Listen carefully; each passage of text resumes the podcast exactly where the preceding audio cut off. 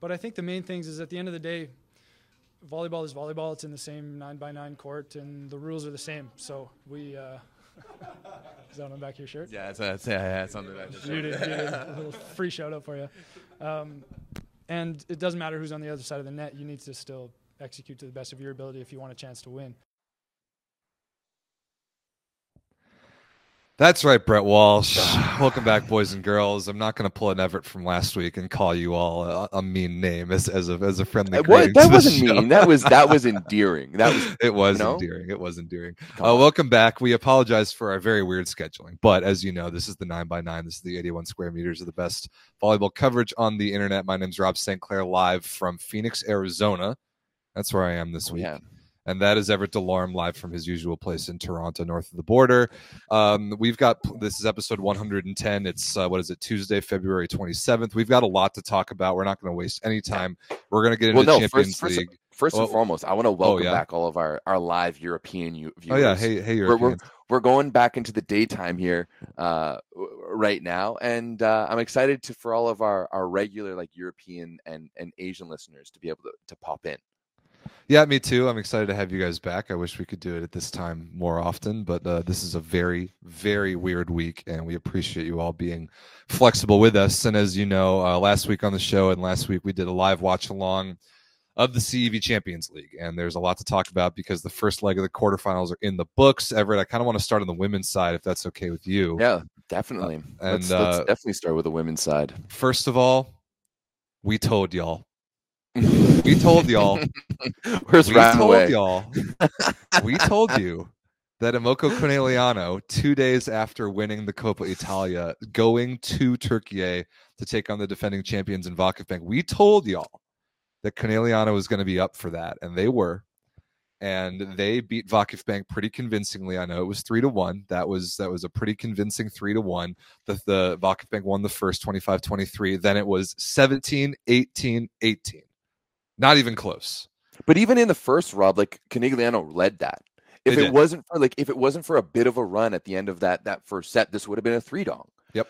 There was at no point that I really felt like hell, especially with that eight one start to the to that third set too. Like my goodness, there was at no point where I ever thought that Vakifbank was in this game at home too. Nope.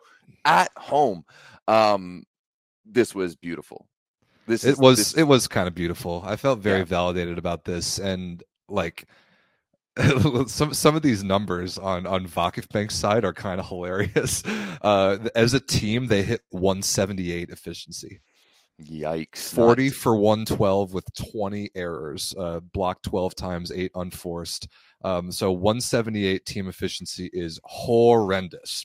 Uh, yeah. Gabi Guimarães was the only player with a pulse on offense. Jordan Thompson was horrible. Uh, Ali Frantti similarly bad. And another part that really blew me away, Everett, Vakifbank only had four blocks as a team, all of them belonging to Chiaka Ogbogu. If, if what that tells me is that if literally none of your team is in any way part of the game in the blocking phase, then you are getting destroyed by the opposing setter and no surprise that at all. Is a, is, a, is a game plan right? Sure. Because if you're coming if you're coming down over the course of four sets and only one of your athletes are getting blocks, that means you're not game planning properly. Right. That means that means your athletes have no idea what's going on and what that offense is is, is trying to do. And now half of it has to be credit to uh Santarelli and, and and Volozhin, how they run that offense. It's so spread out. Like if if you if you just look at these numbers, sure, Haak's out there getting a big bulk of it, but you still have two other attackers on the left side who are still getting double digits attacking right? Like it is such a nicely run offense and it's just so well spread out.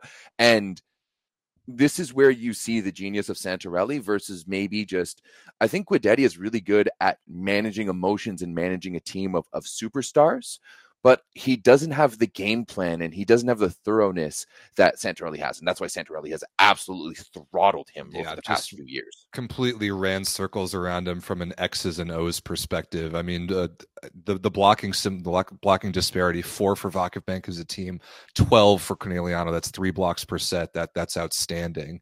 And uh, then offensive efficiency was off the charts. I mean, if if Conegliano didn't make so many unforced errors, this would have been even yep. more lopsided. But uh, just every single category, Conegliano was better in every phase. Isabelle Haak dropped 28 points in four sets, which is insane. well, a- like they, they, they just dominated the game in every phase. Like even if you look at the serving numbers, right? Yep. Five aces compared to just one, 18 errors compared compared to just 10, right? So you can tell that they're like, we're going to play our game. We're going to come you, uh, come on to you at full force because we know you can't handle it. We know that if it comes down to uh, Isabelle Haak versus Jordan Thompson, that they can't handle it. We know that our outsides can handle. Like it's it's just like we're gonna come at you full force, and we we know you can't handle it. That's that's exactly what happened. Exactly. Even the passing numbers. I mean, Kathryn Plummer is going to be a serving target most places she goes. She held in there fantastically well. Yeah, you 60, say that. Sixty-one percent positive, thirty-six percent perfect, and not aced once. Like that's fantastic, no. and that that that will hurt any team's game plan. Not not that uh, not that Guidetti really had any answers Deja, for anything. The Dejanaro was, was, their worst passer on the day. Yeah, and she, you see, she got she got a kill. I think it was late in the fourth set. She got lit up. Uh, I think off of her shoulder, maybe even like off the side of her head, and it went over the net on one and scored. I missed that one. Yeah, when that happened, I'm like, yeah, it, it's over. Uh, and speaking of things that are over, this series is over. They go back to Italy this week. Uh, Conegliano needs two sets. This series is over.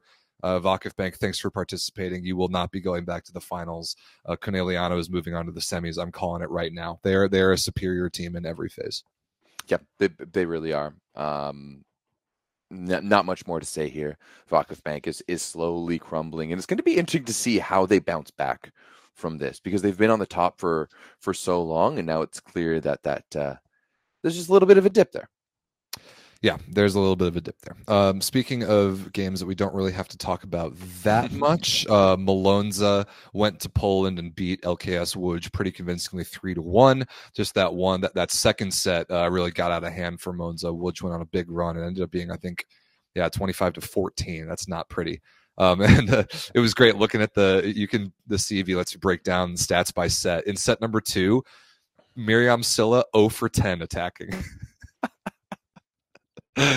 awful. So uh, just everything went wrong for Malonza in the second, but everything went right for them everywhere else. Uh, I also wanted to shout out Teodora Pusic, who got the start at libero, only passed a casual 89% positive, 72% perfect. That's pretty filthy. That's that's that's that is absolutely filthy. You gotta love it. And uh, Dana Rettke as well, 16 points on nine kills and seven blocks. Uh, four blocks for Laura Heyrman as well. This is just an, another I mean, Malonza has way more talent and way more firepower, featuring Paola Egonu, obviously, but they clearly also game planned Łódź's offense really well. I mean, 14 blocks in four sets is a big, big number. That tells me that Malonza's athletes were really prepared. Yeah, they were, and I would expect them to be. I think Malonza has sights on the Champions League finals. What's as they should. What's what's the bracket look like again? What side of the bracket bracket? Uh, so they they would play the Fenerbahce Stuttgart winner, and we'll obviously get to that series because yeah, became much it got spicy. um, uh, which which the last two games that we have to talk about here, Rob, in this in this women's quarterfinals were both massive. Both they were five, both five setters. Do you have anything? Do you have any, anything else about Malonza before we move on from them? Because I kind of don't. No, I don't. I don't think I watched this match. I glazed at it a few times.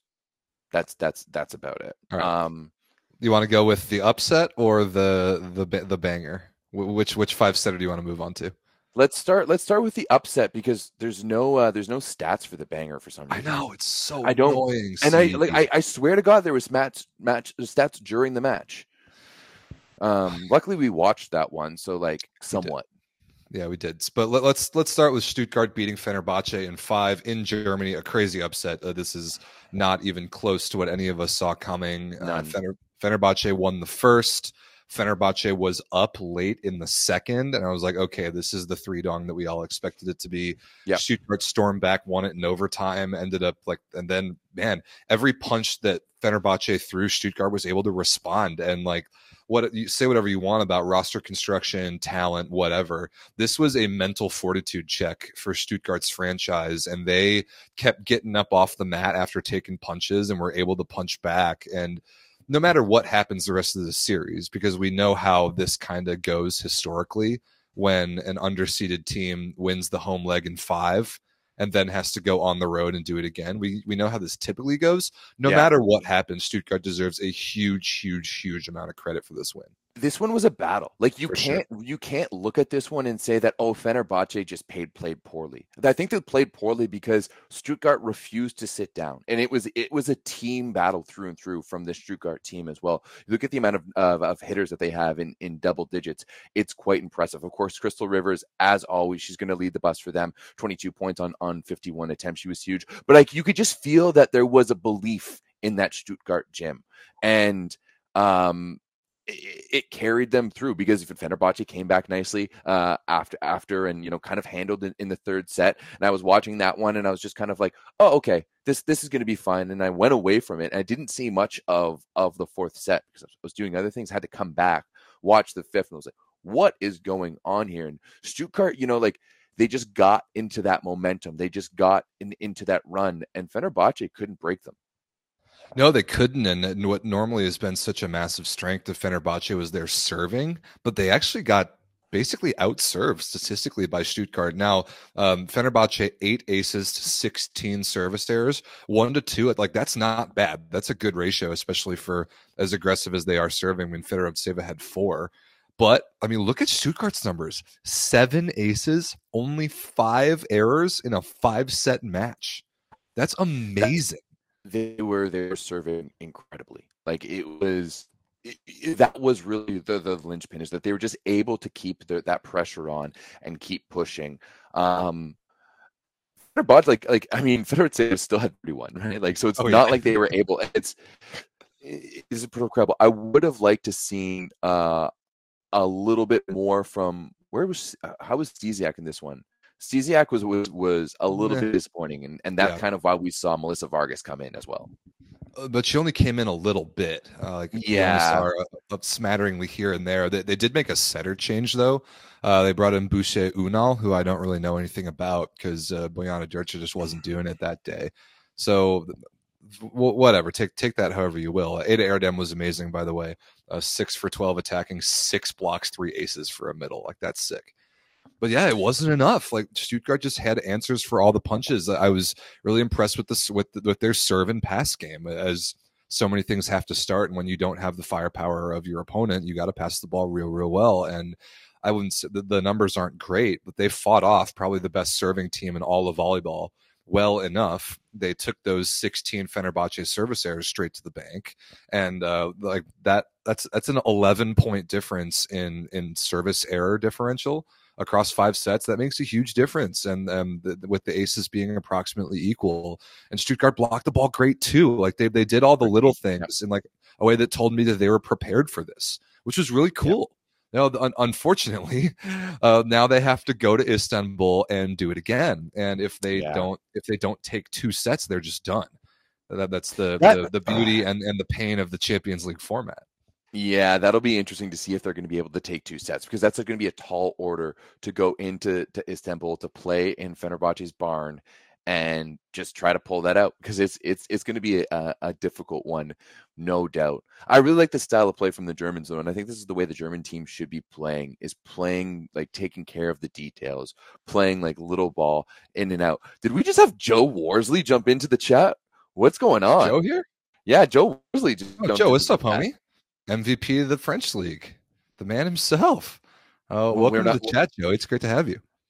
He's he's been the topic of conversation recently. Uh, this, Hey, a couple of Hey. Joe, are, are you are you aware that Everett made a comparison the other week, saying that if you were Italian, you would be considered to be a better setter than Paolo Porro? Just the fuel fuel for your ego on that one. Hey, uh, you know what? You can you can go back and see my reasonings. Although I think most of my reasoning was in the uh, was in the well I've watched along uh, for Champions League last week. Um, yeah. Okay. But yeah. anyway, right, welcome, uh, yeah. welcome CEO Joe, Joe. welcome to the Um, show. Rob, I also I- put in some stats for um, uh, Eczacıbaşı versus Scandicci. Uh, Thank you. I actually got it too. Some somebody uh, sent it to us on Discord. We appreciate that. Uh, Yeah. But before we move on to that series, do you think Everett that Stuttgart can win this series, or do you think that Fenerbahce at home is just There's an be- outside chance, yeah. I think there's a, there's an outside chance, and like this, th- but they have to play exactly. They have to find that same level of play that they did in this one, right? And that to me is I don't know if that's possible. And we've seen this so many times. Like what was it when uh, Busto beat uh, Vakif Bank yep. a few years ago after beating beating Basha off the off the back of Alexa Gray and Camilla Mingardi, right? Like it's it's a going to be a really really tough one to go into Istanbul to play at Fenerbahce and to be able to pull out two sets like that. That is going to be difficult, but it's just two sets at the same time. Like it could get interesting. True, and as we talk about Fenerbahce's recipe for success is serving, and serving is volatile, and you never know what's going to happen. But uh, yeah, absolutely. And my I, question is, Rob, is this does this situation call for Varga getting the start this week? Do we get a Melissa Vargas start for Fenerbahce earlier than we expected? You and I have both been calling her for just to sit most of this out, get ready for national season, national team season. Right? She just had surgery. Do we see her start? I would still say no, but desperate times call for desperate measures. If you're about to get knocked out of Champions League by a German team at home, then you've got a problem on your hands and you got to pull out all the stops. But uh, Berkay is saying in the chat, Fenerbahce has the best home court advantage in all women's volleyball, and the game's already sold out. Doesn't surprise me at all. So, yeah. Um, I mean, we have Everett and I have very high opinions of Turkish home crowds. They uh, they make a massive difference. They might be the best in volleyball. Very possibly. Yeah, very. They, they might be. Berkay, don't take that one to the bank. Okay, don't get to it. don't let it go to your head. don't let it. Don't let it. Go, don't let it go to your head. You right. damn. You damn Turkish fan. tagging us. Tagging us in comments at five thirty in the morning. Just being like, I. Uh, I mean, we, we got to go back to whoever tagged us in, in the comment about this. Yeah, it was. I expect it. you should be ashamed. I expect a video including tears when Vakif Bank three Donis Conegliano at home. Yeah, I'm still waiting for the video that you owe us about you crying about yeah. it after we were totally where's, right where's about your, that. Where's your tears, Ramway? um, and uh, speaking of this time, not so much uh, Turkish tears. Eczacıbaşı, they went 0 2 against Scandicci in the pool play of the Champions League, and they were able to pull this one out. Boskovic with 31. My girl Alexa Gray dropped 22. And this one was a battle because we've seen those other games be a battle. I was almost expecting Scandicci to come back, but man, Eczacıbaşı looked really good in this one. Yeah, this was awesome to watch, and the the the big thing for them too is that they dealt with their setter getting hurt. Uh, Şahin went down with a rolled ankle in I think the second set, and uh, of course you have Naz Aydemir who's set for the national team forever to uh, as the veteran to be able to come off the bench, and that turned out to be a massive, massive difference to be able to roll with a punch of your setter getting hurt and still win a match against a good team anyway. Uh, I was very impressed by that. Uh, yeah, Boskovic obviously carried 31, like you said. Alexa Gray 22 on pretty good reception. That was. Is that the most points she scored in a match this year? I mean, 22 for yeah, an outside hitter is, is enormous. Oh, I know. I think she, she was in the 20s for the uh the, the the Super Cup at the beginning of the season uh for them when they when they won um but i yeah it, she's she hasn't really seen the court all, all that much but this is what like and this is and like this is this is me knowing alexa gray's game for a long time and this is no shot at her but she's always kind of been that big game player. You know if i if i even go back to like the 2013 canada games where her she led an alberta team to a gold medal she floated through that tournament how she floated f- floated through that most of that gold medal game until they were down 0-2 and they were able to change things up and, and everything. So she's a big game player. Like when when the when the something's on the line that when she shows up and like hey that's what we saw for her last year uh in, in the finals right for for Conegliano, and that's why they were able to win that that championship. So this this performance from her doesn't surprise me in the slightest. No, me neither. Now the thing about this is that I'm kind of surprised that Scandicci even two, took two sets with how poorly their statistics are coming across. And they've probably got to be feeling like this is a real missed opportunity because you caught Eczacıbaşı when their setter got hurt in the second set and you weren't able to pounce on that and capitalize. I mean, look at look at Zhu Ting's numbers. Nine for 37 with two errors. Or or even if even if you look at Antropova's numbers, she was 16 for 51. With she hit 31. Errors she hit 31%. Yeah, exactly. Add another 10 hours on that. It wasn't good. It wasn't pretty for Scandicci. I do think that they got some it was it was one of those classic ones where they were getting opportune points um, at opportune times. And I think uh, I can't remember if it was last week on the nine by nine or it was when we were doing our watch along with all the games. It was probably during our watch along. But I had the take, and I want to say it again. My take is that I don't think Maja Ognjenovic is a very good setter of the middles. And the reason why is I think that because her hands are slow, her hands are very good, to be clear, but her hands are slow. The ball stays in her hands for a long time. Uh, as a middle attacker, especially in front of the setter, like if you're running the slide behind, it, it is a, a, little easier to deal with if the ball sticks in your setter's hands for a while. But um, if you're running in front of the setter and the ball sticks in your setter's hands for as long as it does in Maya's, it's difficult to connect with that. And you can kind of see it in Linda Nwakalor and Ana Carolina's attacking numbers. Like, yeah, for sure. What is that? 13 for 32 with six errors combined for yeah. two middles. Is that is not good. No, you need to be running your caliber. Hundred percent. You need to be running your middles way over fifty percent hitting. Way like that, that, like that should be. You should be hitting at like at least a seventy, like 80, 70 hitting, way over fifty percent efficiency, and that's not what we're seeing from them. You know what? I think you you did say it during the the live stream, and I fully agree with that. The more I was watching it, they're just slow. She doesn't really shoot the ball to it. They're just kind of hanging there. Like there's there's there's just so much. It, it, it just lacks a lot of intention uh, for me, and that's what yeah. I really want to see from my my setter when setting the middles. That there's a lot of a lot of attention, in, yeah, intention. And, uh, and it just kind of like just kind of floats it in there. Yeah, it's just kind of just floated in there. Yeah, the ball comes out of her hands slow. It, it makes a difference at that level. Oh, and shit. Ognjenovic playing against her former team, that that's a big storyline too. And yeah, people were saying in the chat that Tijana Boskovic was wasn't clutch. I mm, I kind of agree with that. She definitely served she the ball bad. And she, she served the ball really badly too, and and yeah. made errors in in unclutched times. I think like the the timing of her play uh, wasn't all that good. But again, Eczacıbaşı still won this game with a backup setter. Like that's kind of what I mean. Like Scandicci really missed an opportunity here to to grab this game, and now because it ended in five, like it, when when it comes to the return leg, literally anything can happen. And mm-hmm. we've seen Scandicci beat him twice, like you said in pool play, but uh, this was not the highest level game that either of these two teams have played this year. And uh, whichever one of them can respond faster and make a couple adjustments is going to have a great chance to move on to Champions League. Yeah, it's going to be. It, it, it, it, I think this one's gonna this one's going to be interesting for sure. This this oh, one's yeah. going to be interesting uh, without a doubt. I think that Scandicci they have the quality everywhere that they can still play well through the points, even when, when it's when it's not figuring out. You know, like I think that especially we're seeing Boskovic be unclutch because ultimately, like this is like this Scandicci team is very very good defensively, right? They yes, block they, block very well. Pro, pro, Parrocchiale in the back row is fantastic, and, and she touches us up a lot, right? I, I, think this is this is one of those ones where dig stats really show, like dig stats would really show how this game was played, where Scandicci was consistently on their heels, consistently just like feeding that barrage. Because once the Eczacıbaşı um, offense open, like if you can get Alexa Gray, who was playing at the level that she was, dropping 22 points, and Boskovic, then it's then it's a big difference, right? It's a big difference in this game.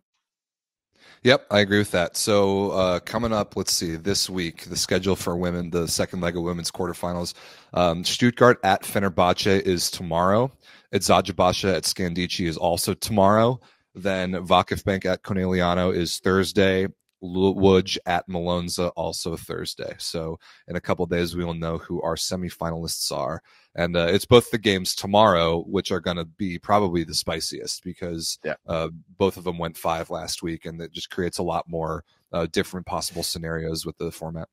Yo, Rob, I am I am over all this uh, Beatrice Parrocchiale take. I what, what what's what's the take? People, some people think she's not good, and we're oh, seeing oh, she's very good right now. I think she's real good. The oh, fact like that the fact that they have what's her coming back um for next year, like yeah, Parrocchiale is a class libero. I yeah. I like her. I like her a lot.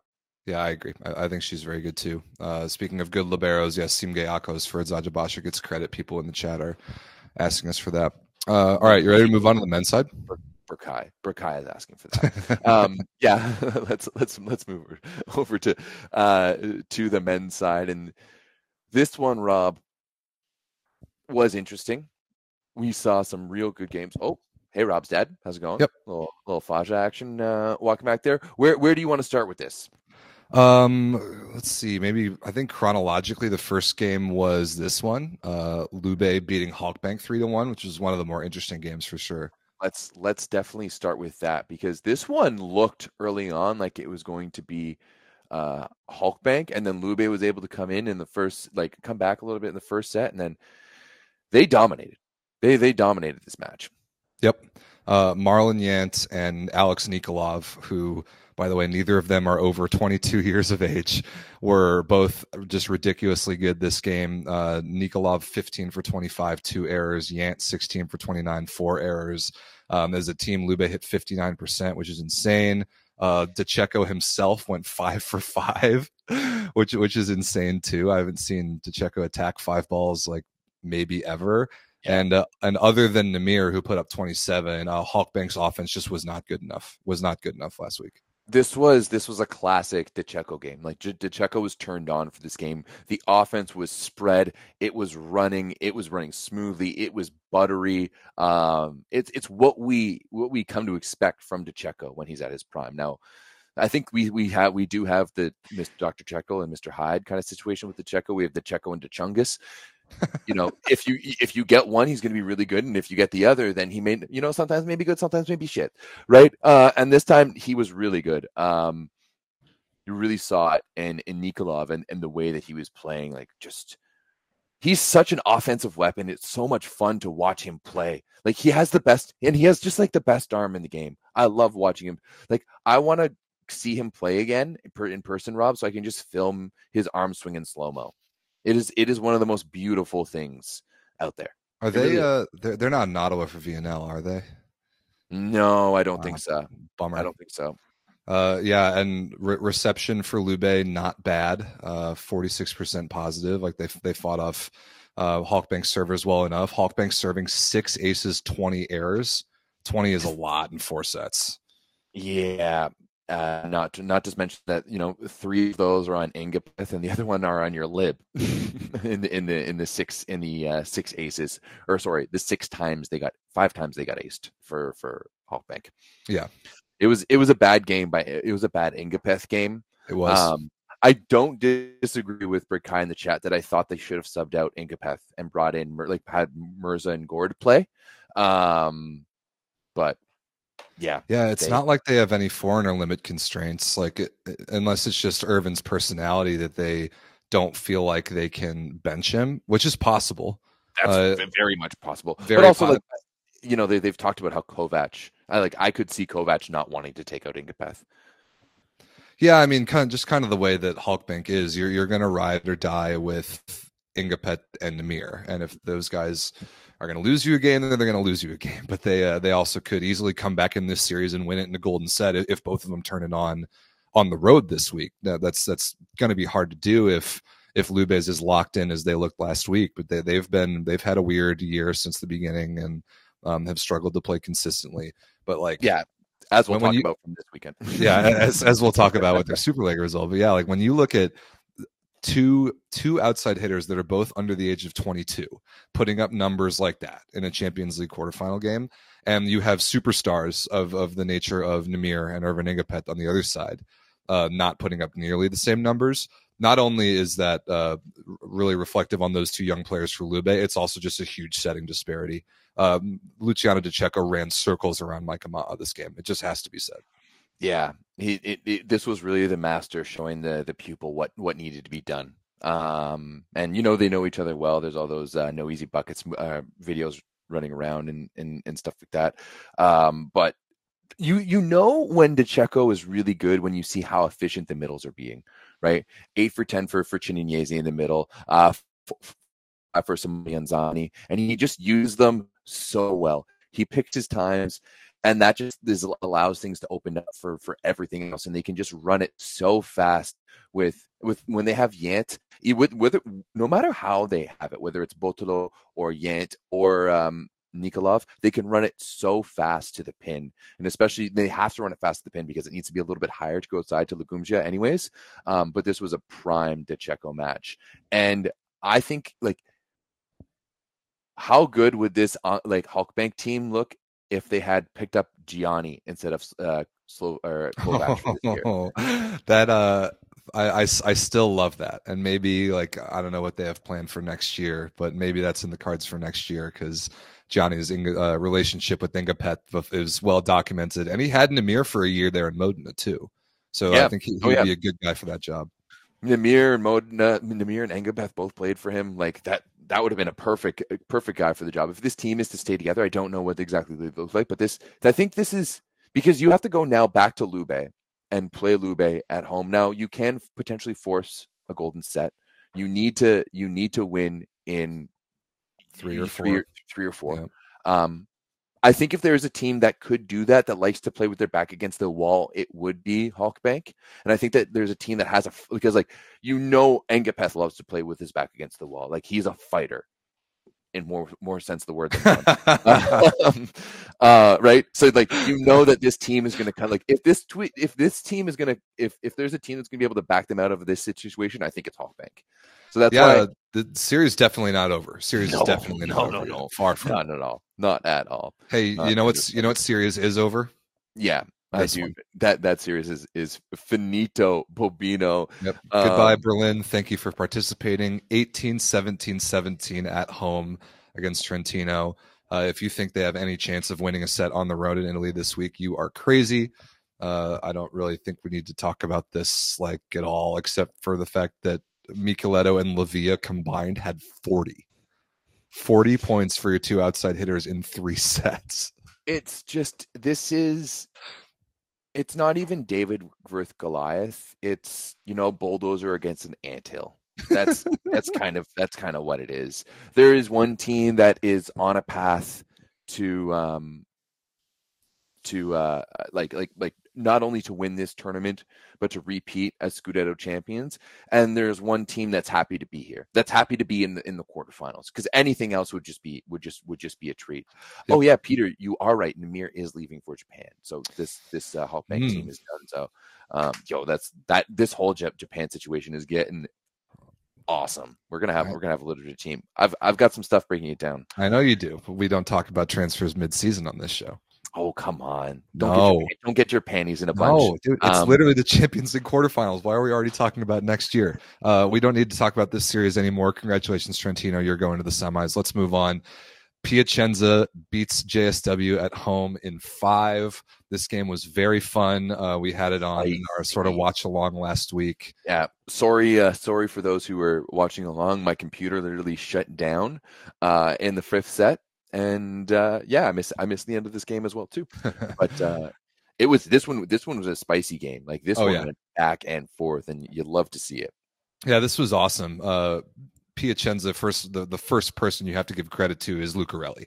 Uh, mm-hmm. He was awesome. Uh, 24 points, 21 for 37. Uh, really just doing it in every phase, and is the guy kind of like I've said before that that is that that kind of one all phase player that Piacenza can occasionally get on his back and have him take like just at least win a set. I don't know if Lucarelli can single handedly win you a match, but he can definitely oh, win you a set. Can. He hundred percent can win you a match. Yeah. Well, you know how many times he's done it with Brazil? He's really oh, good, dude. We've seen him do it with with so many yeah. different teams. Lucarelli is really really underrated. But the other thing is that they did this really without Yuri Romano. Like he was horrendous the first two sets. Uh, they brought in Gironi, who uh, they did a good job in not letting him affect the game that much one way or the other which is credit to Piacenza. And then they they they bring Yuri Romano in at the end as a closer in the fifth set, and he plays decent. And you actually kind of talked about this, Everett, like in the context of the Italian national team. What if like it, it, analogous to pitching in baseball? Yeah. If Kamil Rychlicki was the starting pitcher, mm-hmm. and then Yuri Romano was the closer. Yeah, that, just, food for thought.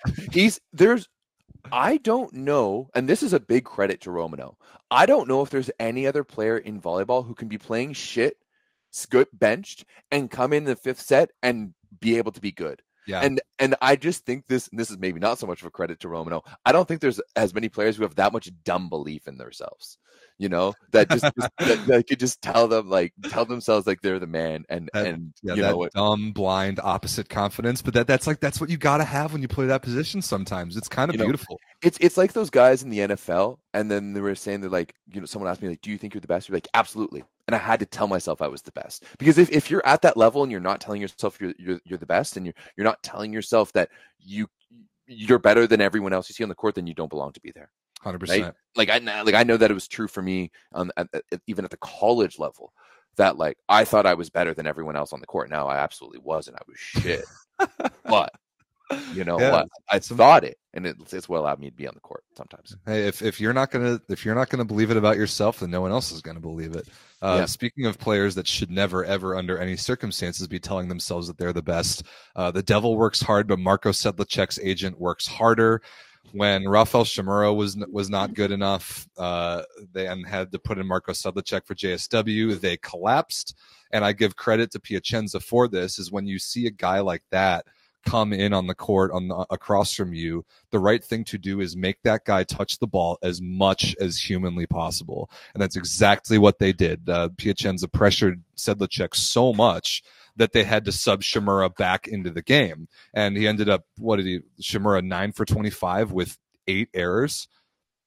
Excellent game planning. E- excellent game planning for once by Piacenza under Andrea Anastasi. And um, the the second outside hitter position continues to be a big problem for JSW that uh, might be the thing that costs them Champions League if they don't get it fixed at home next week. I think this was this was a massive issue for JSW, but it also affected. There's now the two things. First and foremost, Brizard won the setter battle in this one. He won the battle of the French setters. There's there's no doubt, of, no no doubt about it uh, whatsoever. Even if you look at like the blocking numbers, like Piacenza's block was just like on like white on rice all day long on JW. Um, and and the other thing to me is Thomas Fornal needs to be better. You Yep. can't go nine for 24 in the Champions League like this. I don't care if you didn't have any errors. He needs to be a guy who imposes himself on the game. He needs to be that type of player. You're the reigning MVP. You get in this situation and say, hey, it's give me the fucking ball.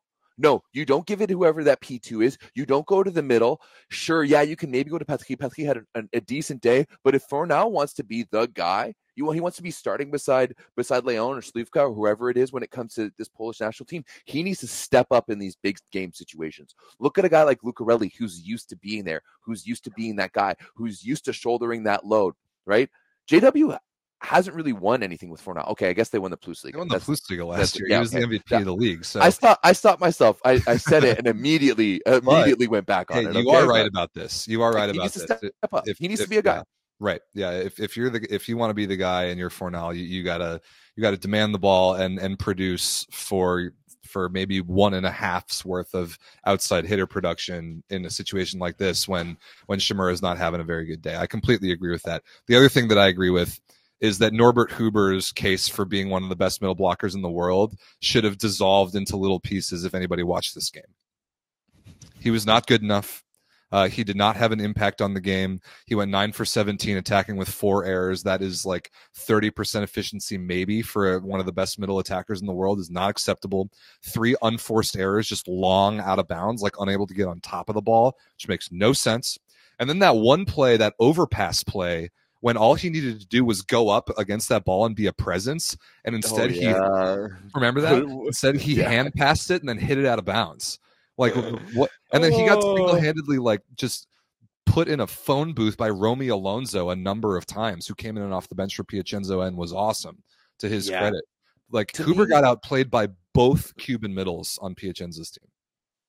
I mean, yeah, one of them, like, like, and and in my eyes, he's kind of sandwiched between the two in in terms of of quality. Like, and we we saw Huber make good, make good plays. Like some of his blocks were timely in Yeah. this, and I think he has the ability to make those athletic plays. And when things are going well for him, he knows how to be well.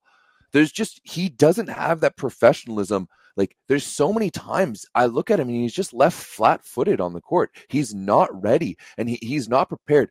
I don't give a shit if you can make the athletic plays. Romano can make the athletic plays. Romano can come in off the bench and serve bombs in the fifth set. But you know who makes consistent plays in, in throughout the game is a guy like Rafael Simone, is a guy like Romeo Alonso. I love watching Alonso play. Just just from watching Huber's uh, like outlook, like he's it's a effort, fan. man. It's effort. It's Roamy Alonso effort. put in so much more effort in that game than Norbert Huber did. That there was that one one ball against Huber that Alonso got a, a fantastic block touch, and then busted his ass in transition, got off mm-hmm. the net, worked so hard to get back and get an approach, and got up and killed the ball in transition like that. Yeah. He, he just straight up outworked, out efforted Huber one to one in that play once Huber can bring that level of of commitment and consistency in his game, the physical side of him will take over. His timing side and his skill will will take over 100%. He's just lacking that consistency and to me it comes down to all all down to his preparation and his like thoroughness to work hard play in and play out. That's why that's why I would take Kuba over Huber any day. Oh, 100%. Yeah, 100%. That, that's not debatable. I, I, still think that Huber is is probably the third middle on Poland because Mateusz Bieniek serving is just too valuable. But yeah. interesting decision for Grbić to have to make. But uh, once again, still a top 10 middle in the world though. Yeah, so definitely. This, definitely. This is, just a, this is just this is just a fun conversation to have. Uh, so Everett, who well, wins the return leg in Poland tomorrow uh, noon well, Eastern? Who wins the return leg? Well, see, that's the thing here is that I do think that JW put themselves in a decent spot, right? Like I, I do think that they were able to to kind of go in and be like, hey, like we can, you know, like we we we can we can bring this to five and still force a golden golden set, right? And to be able to play at home. So yeah, I expect a better game from from JW, no doubt. I'm expecting for now the score drop 20 plus points. If I was a betting man, I would be betting like if there was over under for for for now, like he's dropping 20 plus points, no doubt about it. And he's probably going to serve like three aces. So it really is can Piacenza handle the storm? Um, yep. and that to me is I I don't know. I don't know how they're going to be able to play against the like with their not their backs against the wall, but against a in a hostile territory in a JW gym that is one of the toughest to play in in all of volleyball. I think that's that's a great question, but uh, I actually have Piacenza here. I, I think they win it. Uh, I don't even think they need a golden set. I think they win it in four, maybe five. But I, I could easily see them going on the road and uh, replicating a similar formula to put a lot of pressure on those couple JSW weak points. And I honestly think they're going to get this done. I think JW wins this one. I really? Think they, I think they. You know what? You think maybe I six think, sets? You think a, a five setter and then a golden set? No, I think JW gets a full three points from this. Ooh. I think JW wins it in four. Okay. Yeah. I think we're going to get a really, really good Fornal game, and I think we're going to get a really, really good Jean Patry game. One uh, one difference here is that Marcelo Mendez is a substantially better coach than Andrea Anastasi, without and, uh, a doubt. Like if and that's that's one thing that I'm absolutely banging on is that they're going to be game planned and game re- game ready for this game. Yeah, absolutely. Yeah. All right, last but not least, uh, the one game that was on Thursday. I didn't watch this as much, but uh, my it certainly got my attention when uh, Guaguas Las Palmas destroyed Ziraat Bank Ankara in the first set. I think it was like uh, it ended up being 25-17. It actually wasn't even that close. It was 16 to 8 at one point. It was 21 to 12 at one point. And I was like, whoa, what, what on earth is going on here?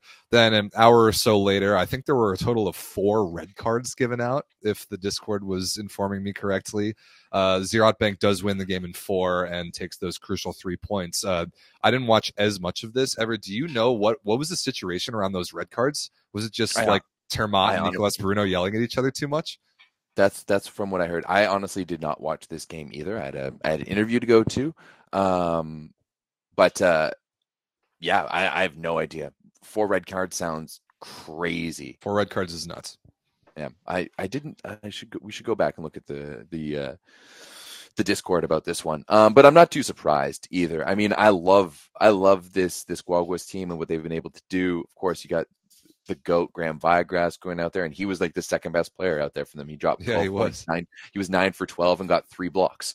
Um, and not to mention was their best server on the day with 19 attempts and only and only one error. So like Graham, if you're listening to this, uh, one more uh, one more season in a Maple Top Volley jersey, please. uh, we, that, we would, know, that would be we, great. We know Graham's a fan of the show.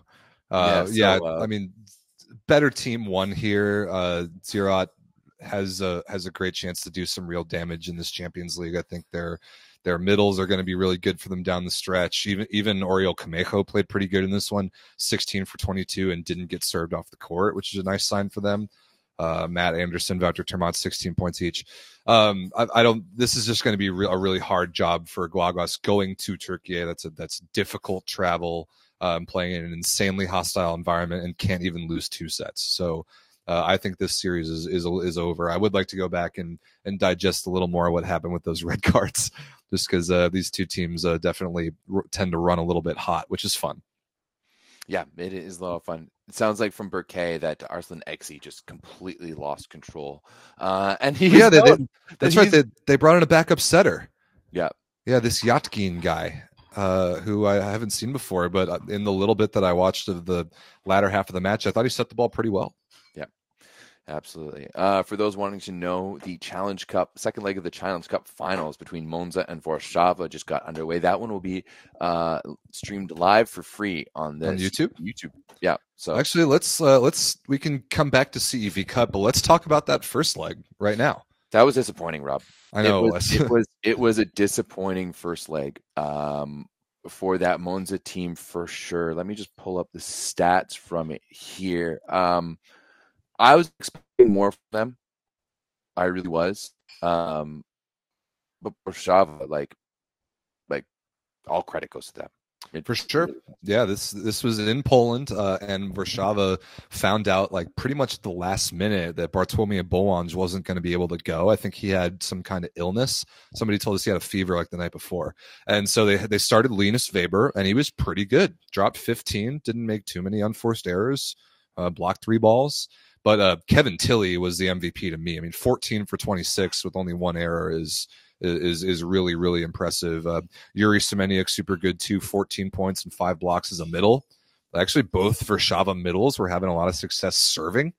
Uh, Andre Wrona and Yuri Semeniuk uh, both getting aces with float serves is not a great sign for Monza. And yeah, ever you and I were both watching this game, and it was one to one, and we are like, okay, we, we got we got a battle on our hands here. This could be going quite the distance. But uh, there was that late run in the fourth when uh, Monza really just could not side out. I can't remember what rotation it was, like what what server they were against, but uh, their reception definitely broke down a good bit there towards the end.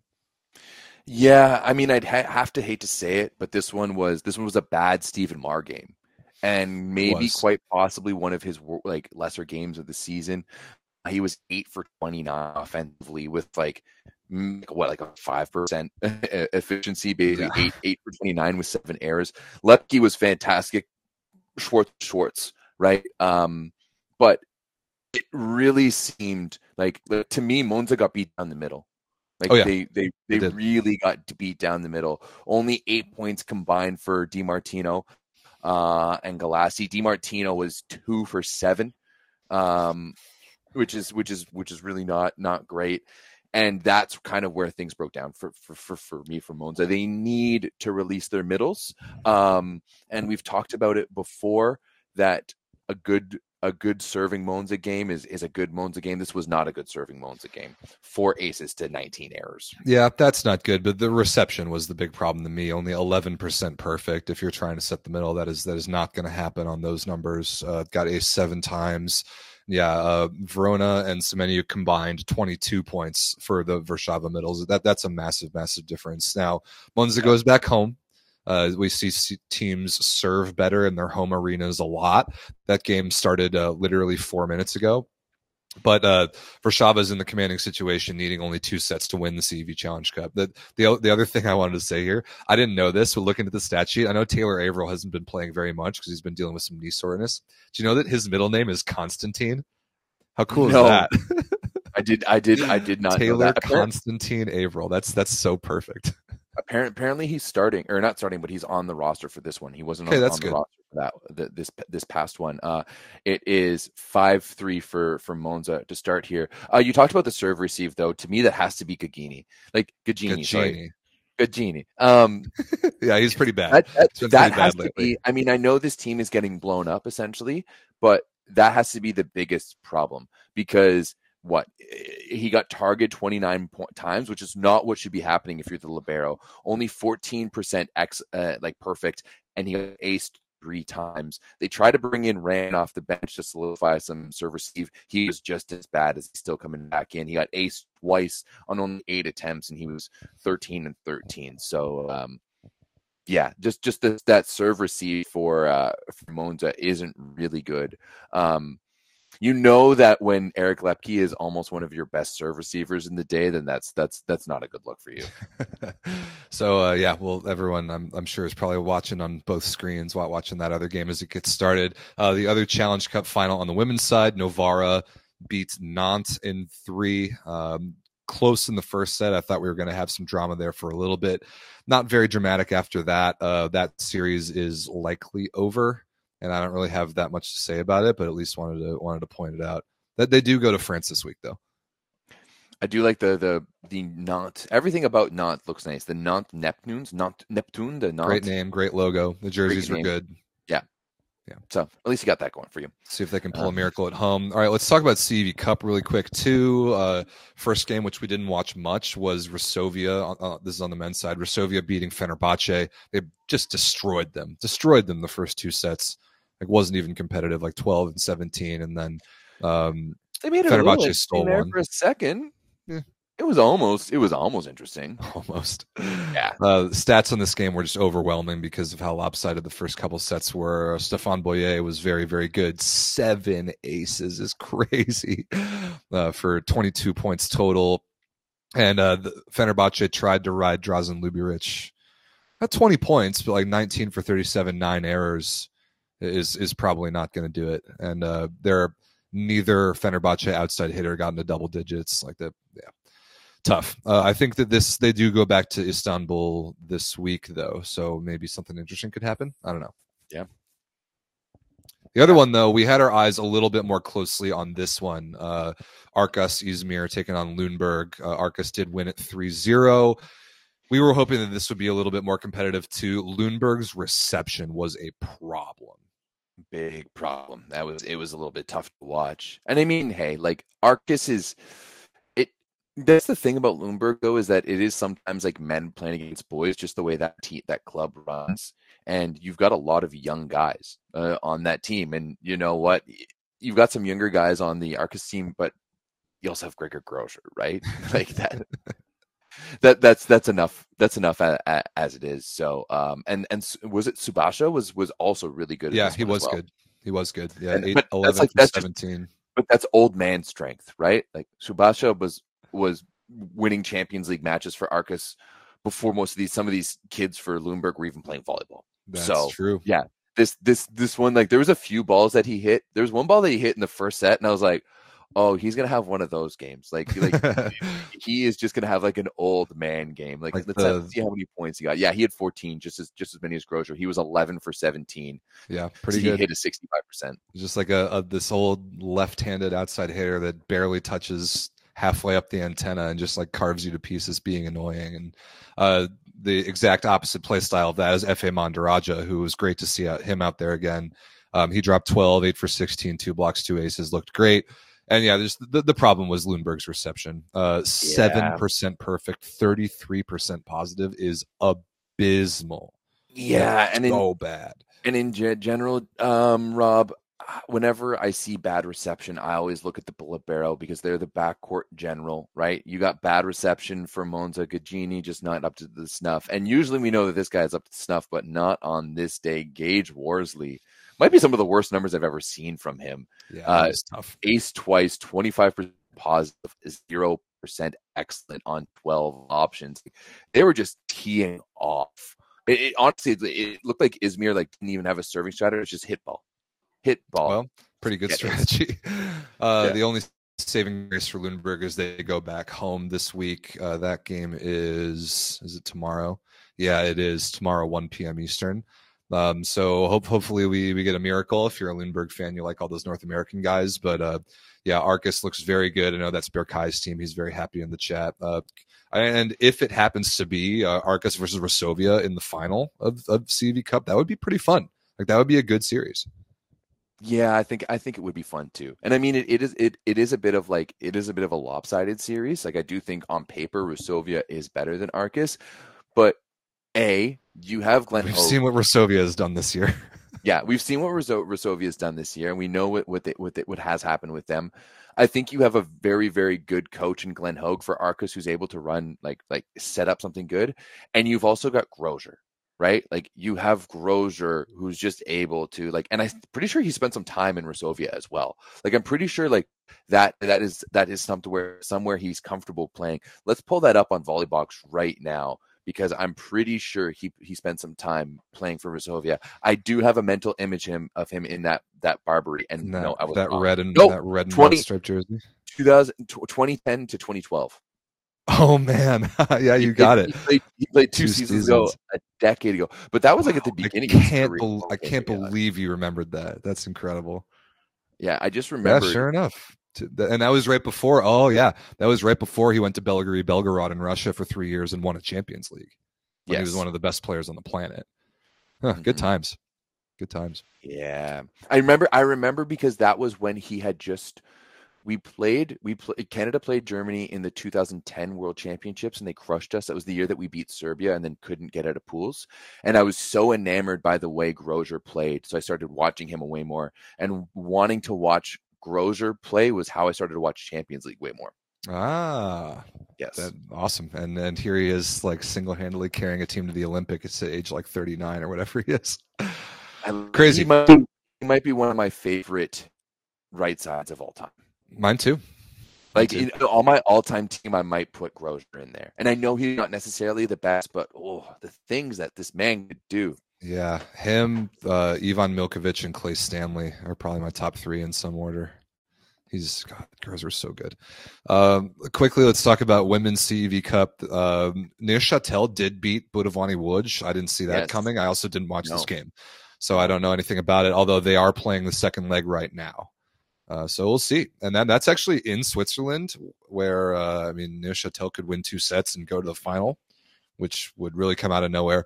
And then Chieri beat Paris St. Cloud and actually a really fun five setter. And we were watching that one a little bit in our uh, watch really along last week. five-setter. Really fun five-setter. PSC looked really good. They did. Yeah, they did. PSC PSC looked really good.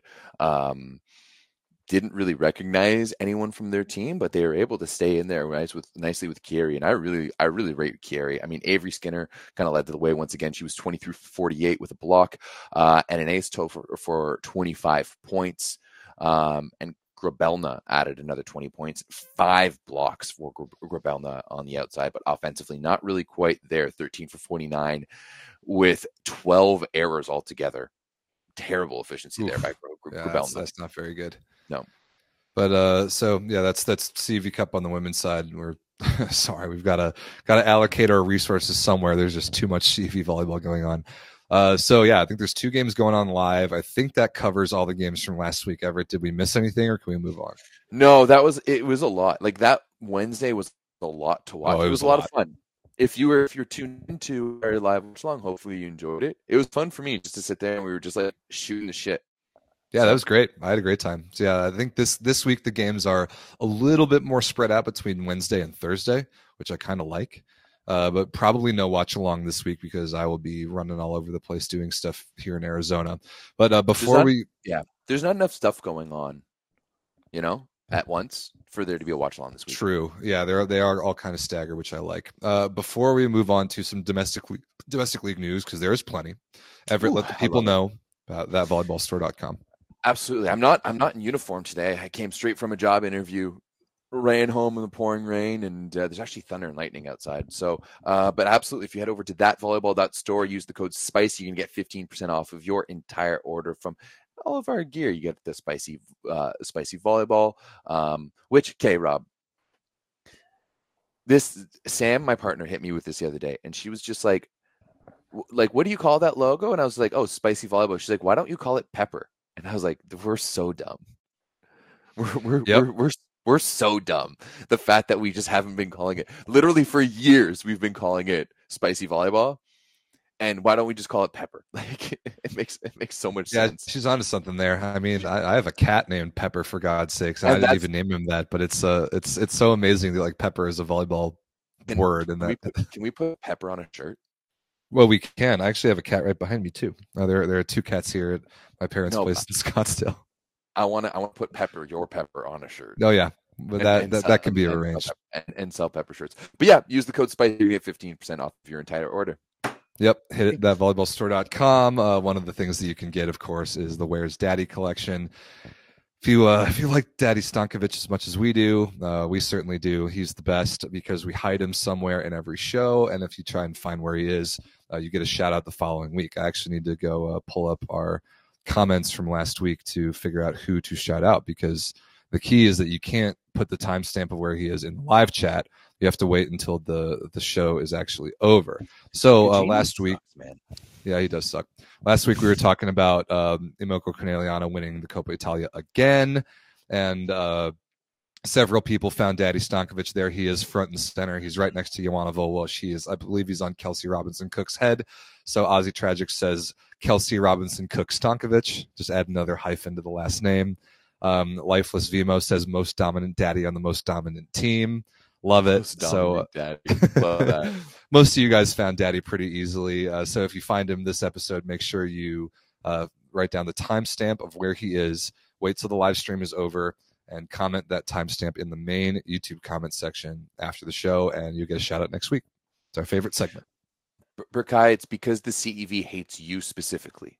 They're like, Berkay, we don't like you. You complain too much in the chats. We're going to put yeah. all of your favorite teams on at once. Berkay, if uh, you, you are not in a position to complain about match schedule times. We live on the other side of the world and we have it way worse, I promise. Uh, all right. Depending Should, look at it. Depending on how you look at it. All right, let's I, move on I, to Italy. I like, I like, the vibe of watching Champions League in the middle of the day. I'm not, I'm not, I'm not, I'm, I'm not going to lie. Um, I won't lie, Rob. I did not watch any of this this weekend because I was coaching. Um, so yeah, let's let's let's go through. Let's figure out what happened this weekend. Let's in, go through in the, in the Italian league. So this was the second to last weekend of the season, and there uh, there were there was plenty on the line. There's plenty of standings movement. We'll look at it in a minute. Uh, the the most important results because some of these results were meaningless, like Monza beating Padova, whatever. Uh, Milano beating Taranto, whatever. Like all those things are expected. Um, even Perugia beating Trentino, which like is the two best teams in the league, and is maybe even the best two teams in all of volleyball. It didn't matter for the standings because we already knew that Trentino was locked into the number one seed.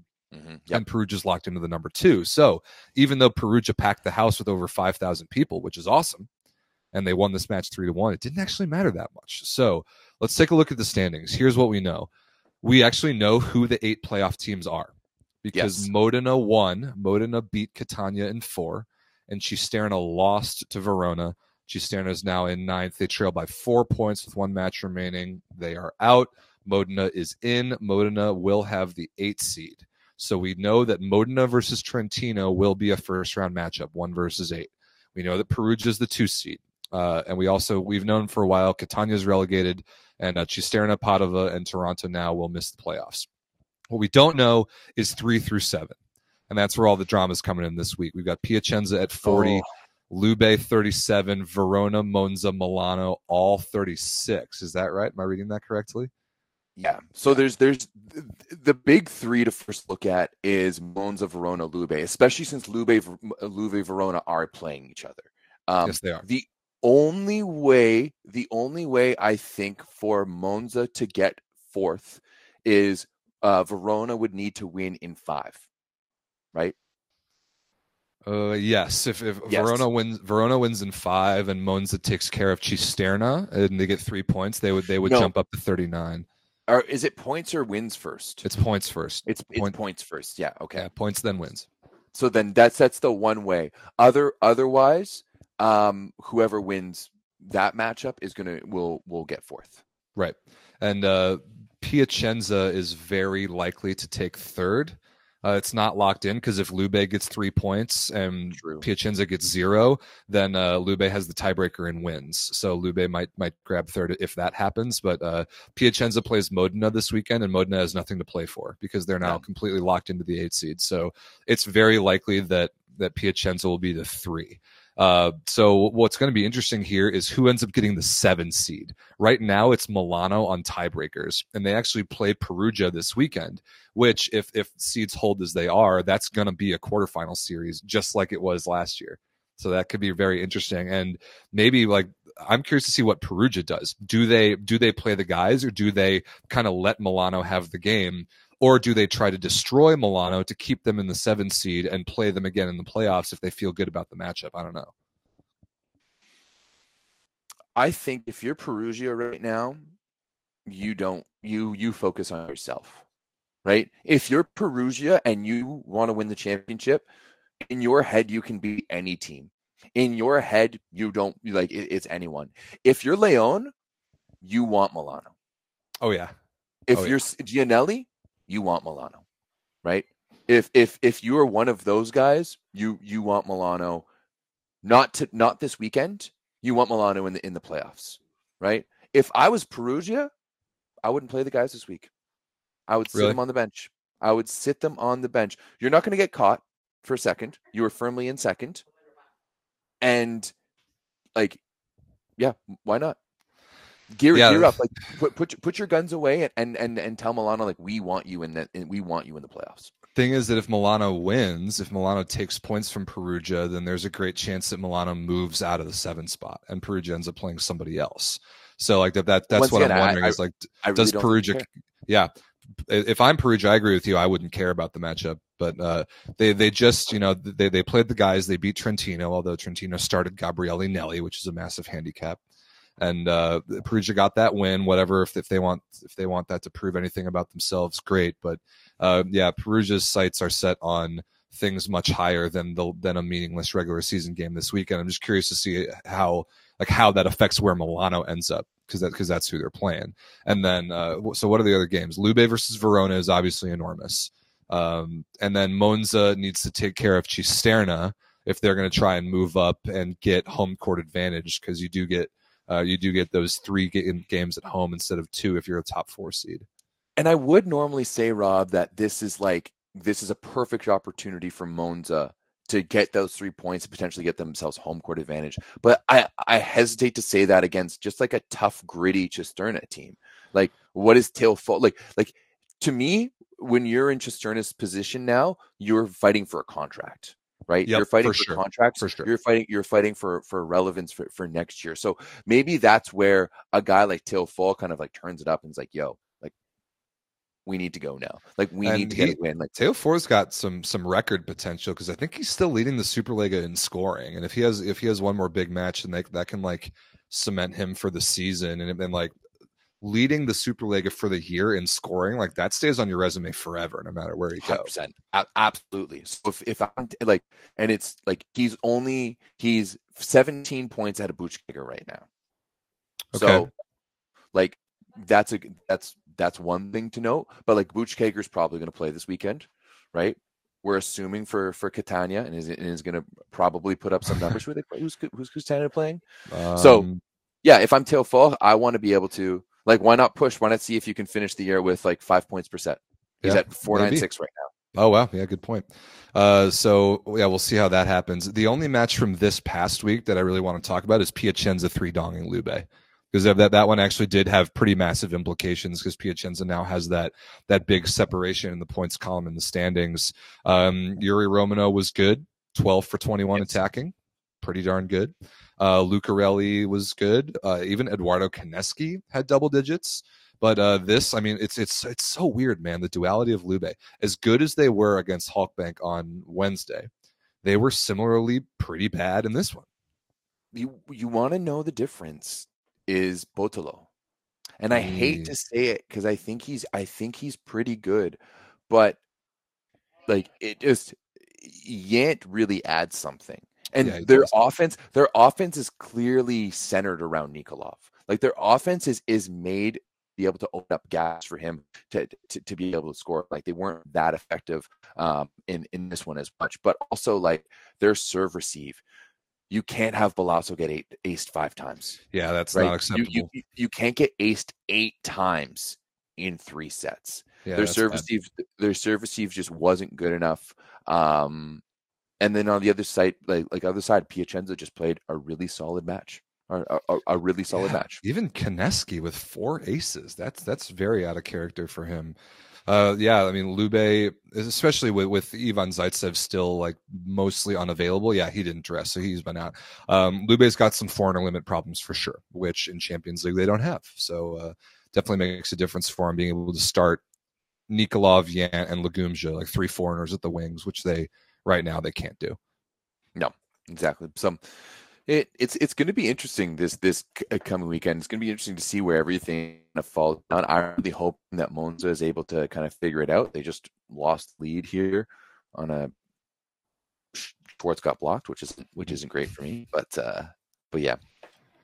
Okay. Uh, yeah. Let's let's try and move move through the rest of the show as quick as we can, so we can go and watch that game. Uh, so yeah, the, the games this weekend for Italy, just to be clear: Monza versus Cisterna, Milano versus Perugia, Piacenza versus Modena, Catania versus Taranto, Trentino versus Padova, and Verona versus Lube. So only those teams from three through seven, those are the only ones that really have anything to play for. Verona versus Lube is must watch.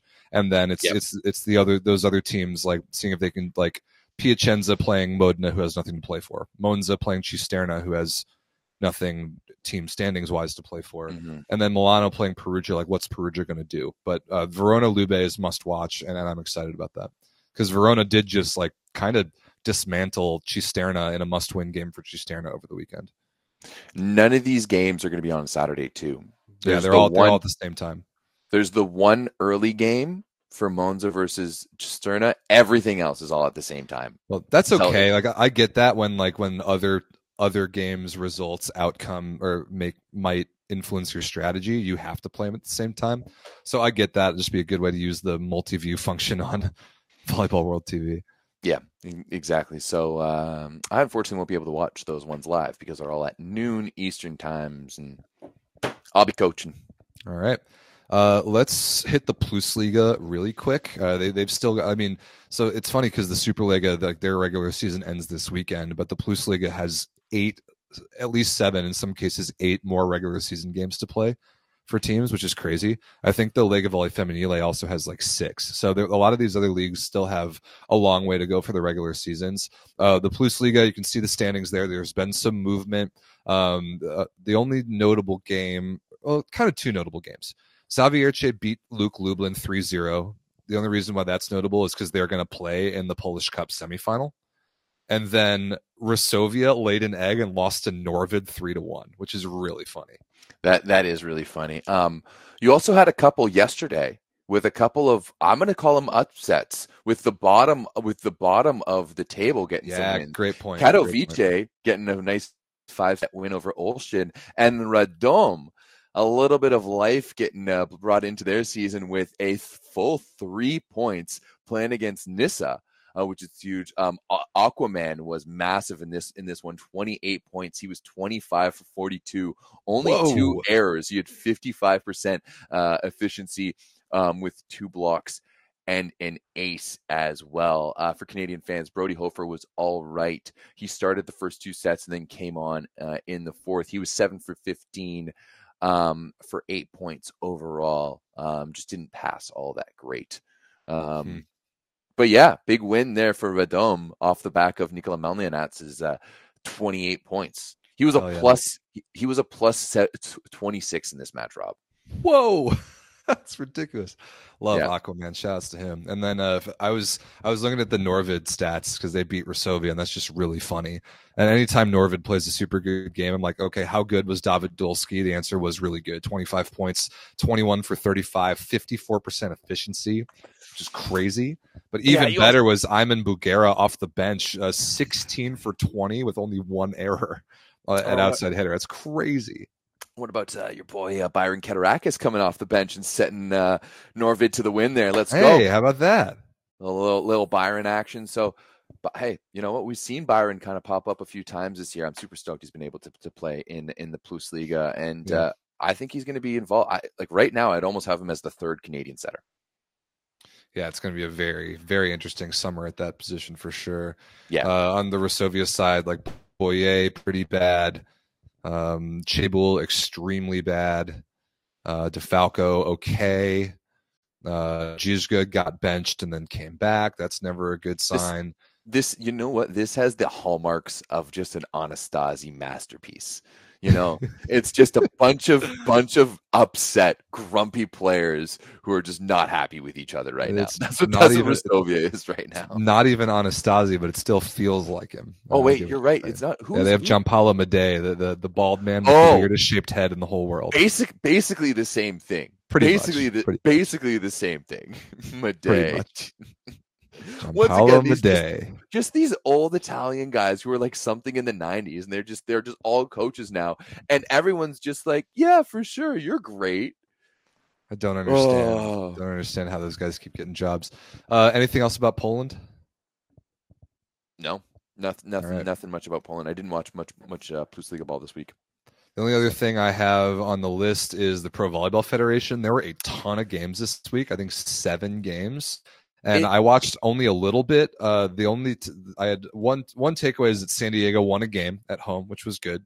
They're not a for San doormat. Diego. And then the other thing is, why did Vegas play four games this week when Grand Rapids only played one? Like, the- I still the- this- four games this- in a week is nuts. The scheduling and the of of it is it's what's making it hard for me to fully jump into this league. It's what's making it hard for me to fully like wrap my my my hands around what's going on because there's just such inconsistency of when the different teams play. I mean, I think I want to give a shout out to the Columbus Fury. They started the year off uh 0 and 2 and they've really stepped up well. They've they've improved up to, to 3 and 2. Um it it's we're really just starting to see. Let's see what some of the, the, the results were from this week and talk through it. Where where are the stats at for this this league here Uh, too? pvf.volleyball.volleystation.com is where I usually go. Volley, yeah, because you can't get the you can't and you can't get to the volley station stats from their normal. Yeah, they have like a different a different stat report embedded in the website, which isn't as good. They've got, they've got to fix that. Yeah, so let's go let's go through some of these games. Let's see, Vegas. How many games did they play this week? Three, and they, They went played one and four. two. they played four games, Four. like back to Oh, you're right. to last Monday, which was the last show that we did. Like they they beat San Diego 3-0. They lost to Orlando in four. They lost to Columbus in three, and then they lost. I think last night. Uh, yeah, they lost to Columbus. And wait, did they did they play Columbus twice in like three days? Yeah. Why? Yep, they did. And I, I watched this. And one, it was a home and home too. So they had to fly from Vegas to Columbus on their day off. And I don't really know anything about PVF here, Rob, but I'm guessing, I'm guessing they're not flying private. No. You know, I'm guessing they're probably not chartering a flight. I'm guessing they're just going to be sitting in economy because this is volleyball once once again. So that is absolutely uh, crazy. Um, that that I really don't understand that at all. I do like Columbus's broadcast. Uh, I will say that uh, Reagan Cooper was big for them last night. She was tw- she went 21 for 57 for 24 points uh, for Columbus. We didn't really see Asia O'Neal uh, in this one, and that's going to be a big thing as well. Like no Asia O'Neal and no Megan Courtney Lush for Col- Columbus, and they were still able to pull out a win. So Mm. uh, that's absolutely massive. Hannah Maddox leading the way uh, for Vegas on their side of the net. She was 15 for 45. Um, we're st- still seeing those low efficiency games um, in the PVF, and I think that's really where you're starting to see that. Like, that's really the the more I watch PVF volleyball, the more I'm very under I, I understand the American style of volleyball more. It's really interesting. Like it's it's a very defensive style. Um, very, very defensive. I mean, very that- very defensive. credit to the i mean all, all these these block defensive systems on, on all these teams are are just really carryovers from the ncaa these middles do good jobs of making moves and touching balls and like it's like a lot of these defenders that are digging all these balls like keeping these rallies alive are making easy plays. Like they're just in they're just standing where the ball is hit basically all the time. So i, I give a lot of credit to to the block defensive training of these teams so far. We got to find we got to find some more ways to score some points. And uh, I, I am still looking to see it teams that are able to like really spread their offenses sideline to sideline in all six rotations. There aren't that many teams that are doing that super well yet uh, i was i watched a little bit of orlando versus omaha and i liked the there's there's a matchup like we, we talked about jill gillen a couple weeks ago a really really small super dynamic outside Well, hitter she's not really really small. Okay, she's Like, small we're dude she's about- like five eight that's she's an insanely she's small Stuart Little hitter. here. Okay, you like you you made her look like teeny tiny. She's a Um, really small outside hitter at the pro level. Okay, fair enough. But uh, we, we saw her play against Maggie Cartwright, who also played for Arkansas. She was on uh, she's on Omaha and came off the bench. Uh, so that was fun because I, I liked that Arkansas team th- th- this year in, in the NCAA. Yeah, dude, Jill Gillen's 170, one meter 70. That's really short. That's really short for an outside hitter, but like more credit to her because she flies. I think Rob, we have to talk about. I do believe, I do believe that we have our first thirty point performance, though. No, do we? do- I don't know if that's our first one, but we did have a, th- a thirty point performance in uh, San Diego's first win of the season over Grand really? Rapids. A 30 Temmie- burger. Tem- Temi Thomas uh, Ailara, uh, thirty points. She went twenty five for sixty three, Whoa. um, with five blocks uh, as well.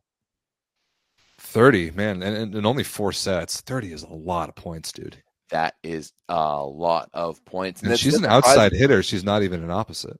because low key Grand Rapids is is my favorite team right now. Like I, I really like watching them play. I've said it before. I really like Simone Abbott and Claire, Claire Chaussee on, on the left side. Amelia Dimitrova. I mean, Dimitrova was good in this one. She 17, but she was maybe not 17 for 54. Claire Chaussee is 10 for 56. Oof.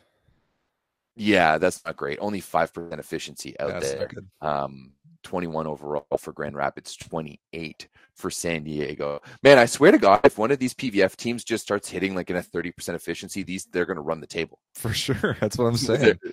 It's I, I it's it's going to be interesting to see as because because right now let's let's be honest, the foreign talent in the league is minimal, right? Like I think that's why we're seeing Omaha. Like Omaha kind of stumbled on the gate out of the gate, and I think because they were putting a lot of a lot of expectations on um on Bethania de la Cruz and kind of expecting her to to to be the the, the P1. I know they didn't really have Brooke Nuneviller uh, at the time too and I mean she was really really good uh, against Orlando. She dropped 16 points, but I think we're starting to see that a lot of the like, the, the PVF is just the MLS, right? In terms like it's you got solid uh, American North American talent, mostly American, and you've got these stars that are kind of dwindling and and and in Yeah. their older, older age. So Well, that's yeah, that, that's that's how you're going to construct it. That that that makes sense to me.